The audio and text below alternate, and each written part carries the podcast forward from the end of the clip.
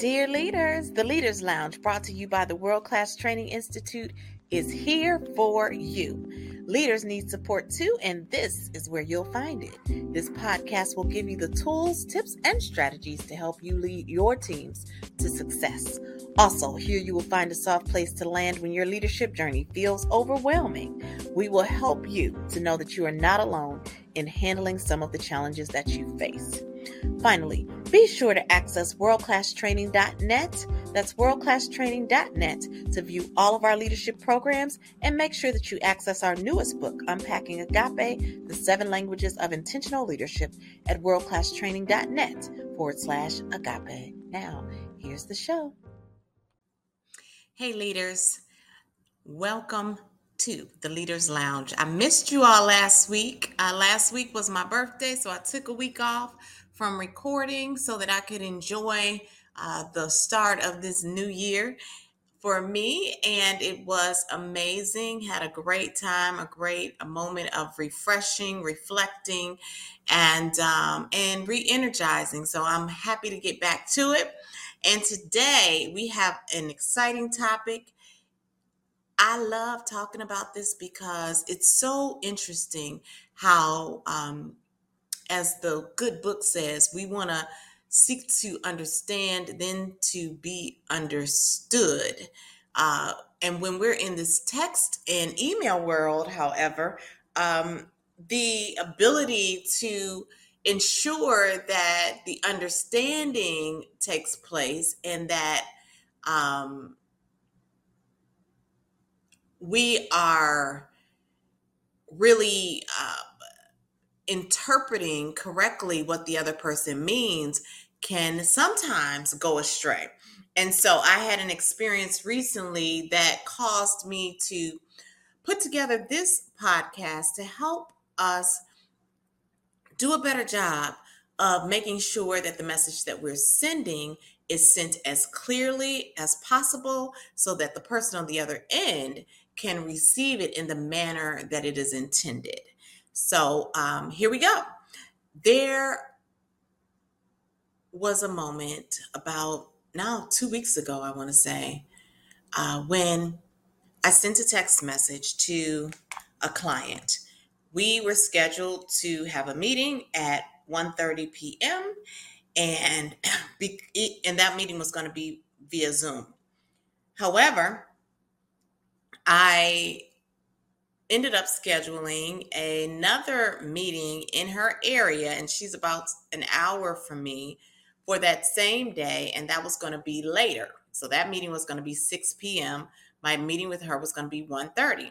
So I said via text because I was thinking perhaps I can just meet with her face to face and provide a better client experience. I said the following to her. Good morning. We're scheduled for a Zoom meeting today at 1:30.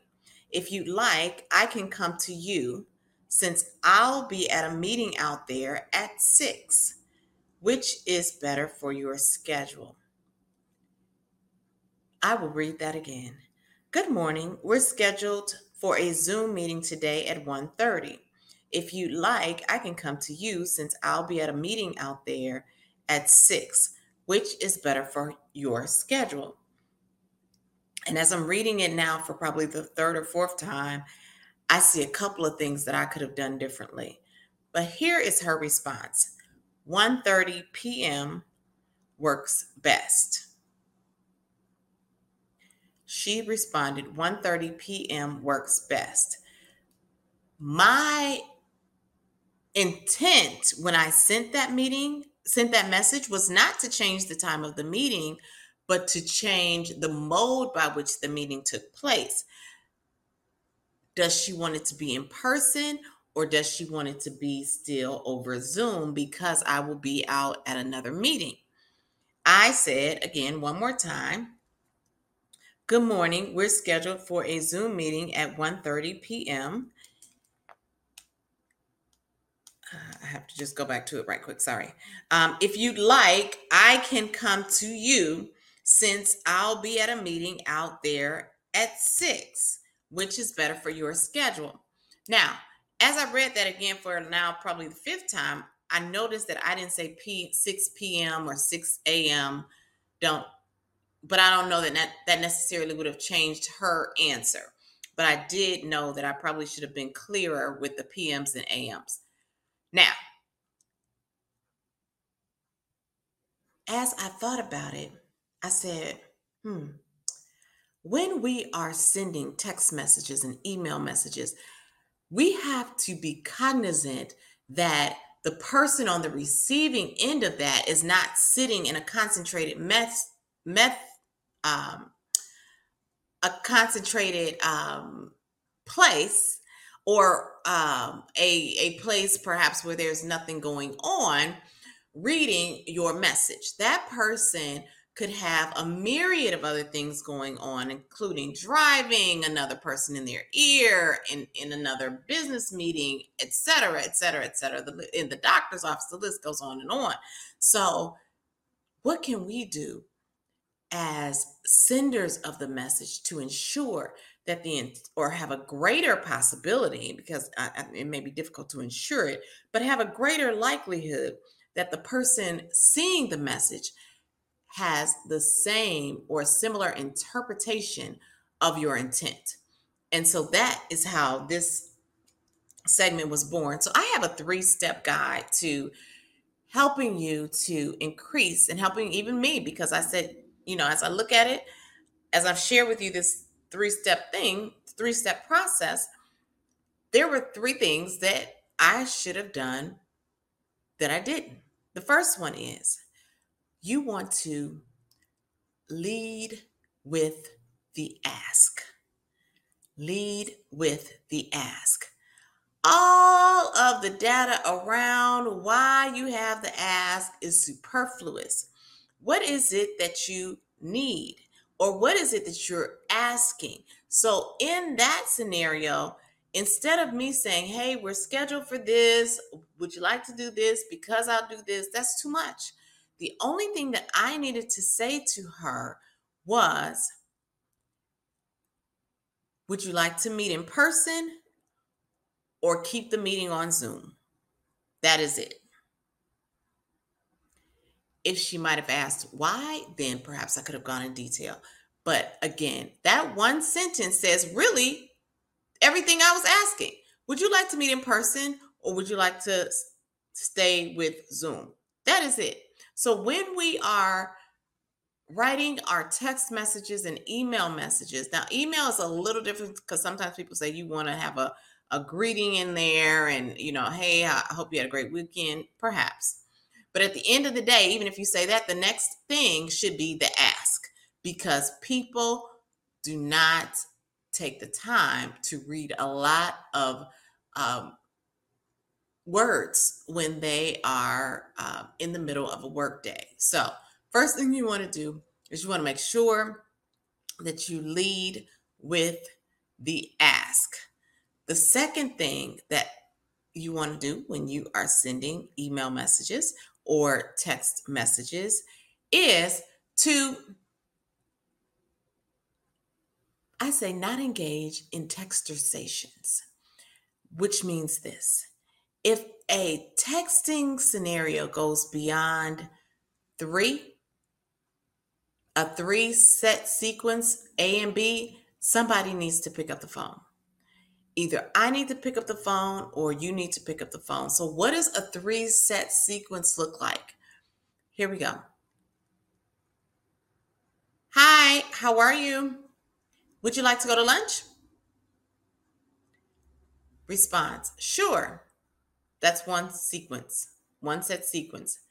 Next time, next line. House 130.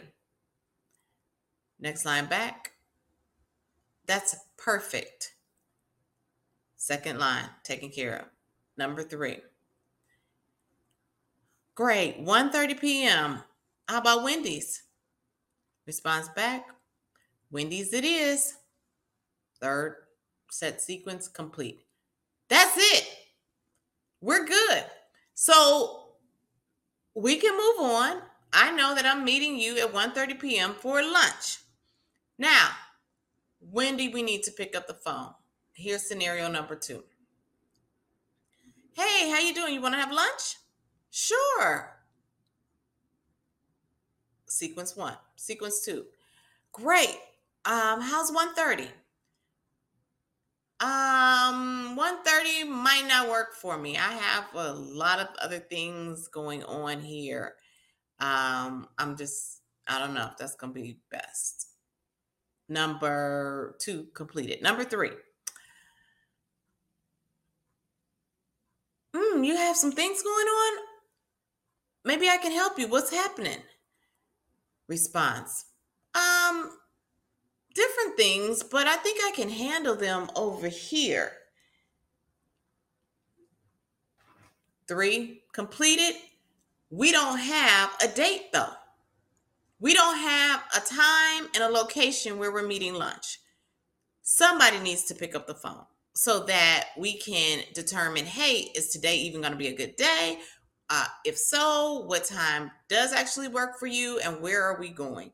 And you can do that within the span of 120 seconds instead of waiting for the next text to come and the next text to come and the next text to come. At the point that we can talk in a clear and concise, or text or email in a clear and concise manner within that three text rule, somebody needs to pick up the phone. Got it? So that's one and two. The first thing is you want to make sure that you begin with the end in mind, as Stephen Covey says, or lead with your ask. Second thing is if it's a three set textersation back and forth and we have not come to an agreement or conclusion, someone needs to pick up the phone. Third thing, when we're thinking about writing our text messages and we want to make sure that what we have is um, as clear and concise as possible, we want to make sure that we remove any extraneous details. So, going back to my message, not only could I have just led with, would you like to meet in person or over instead of via Zoom? I needed to ensure that I didn't include stuff she doesn't even need to know. She didn't need to know that I had another meeting out there at six. Who cares? She's not going to be meeting with me, right? It's not something that impacts her day. And as I say to my leaders often when I train them, is you have to eh, make sure that you remember that when you're writing, your information for the most part is discoverable if anything goes to court. So, including information that is extraneous and not needed can get you into more trouble than less. So, for that reason, as well as understanding again that when we're reading emails and text messages, we're typically in the middle of a very busy day, business day. Get right to it. What is the ask?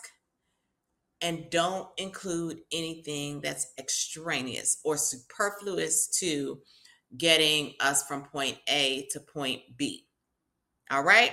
So those are my three things for making sure three um the three step guide for making sure that you make it clear. Be like water and make it clear. Reviewing them again very quickly. The first one is what? Yes, lead with the ask. The second one is over three, three set sequence, somebody pick up the phone and close it out. And number three of our three set sequence is remove extraneous details. Remove extraneous details. All right. We're going to remove any extraneous details from today as well. And I'm going to quickly wrap up.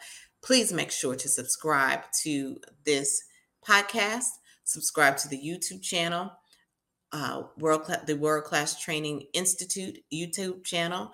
Uh, please check out our website, worldclasstraining.net, and pick up our new book, uh, Unpacking Agape, the Seven Languages to Intentional Leadership. Uh, you'll find that book extremely helpful, especially as it relates to some of the information that we talked about today. And last but not least, if your organization wants anything related to leadership and professional development training for your teams, please make sure to reach out to me at Dawn Marie at worldclasstraining.net. That's Dawn Marie at worldclasstraining.net. Thank you so very much.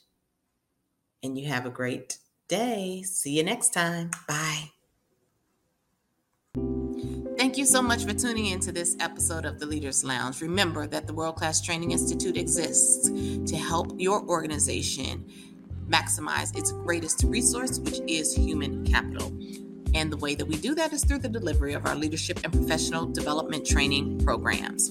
To help your organization be its best, please access our worldclasstraining.net website and schedule time to have a conversation to see how we can help you maximize your greatest asset, which is human capital. And also, please feel free to pick up our book, which is Unpacking Agape The Seven Languages of Intentional Leadership at worldclasstraining.net forward slash agape. That's worldclasstraining.net forward slash agape.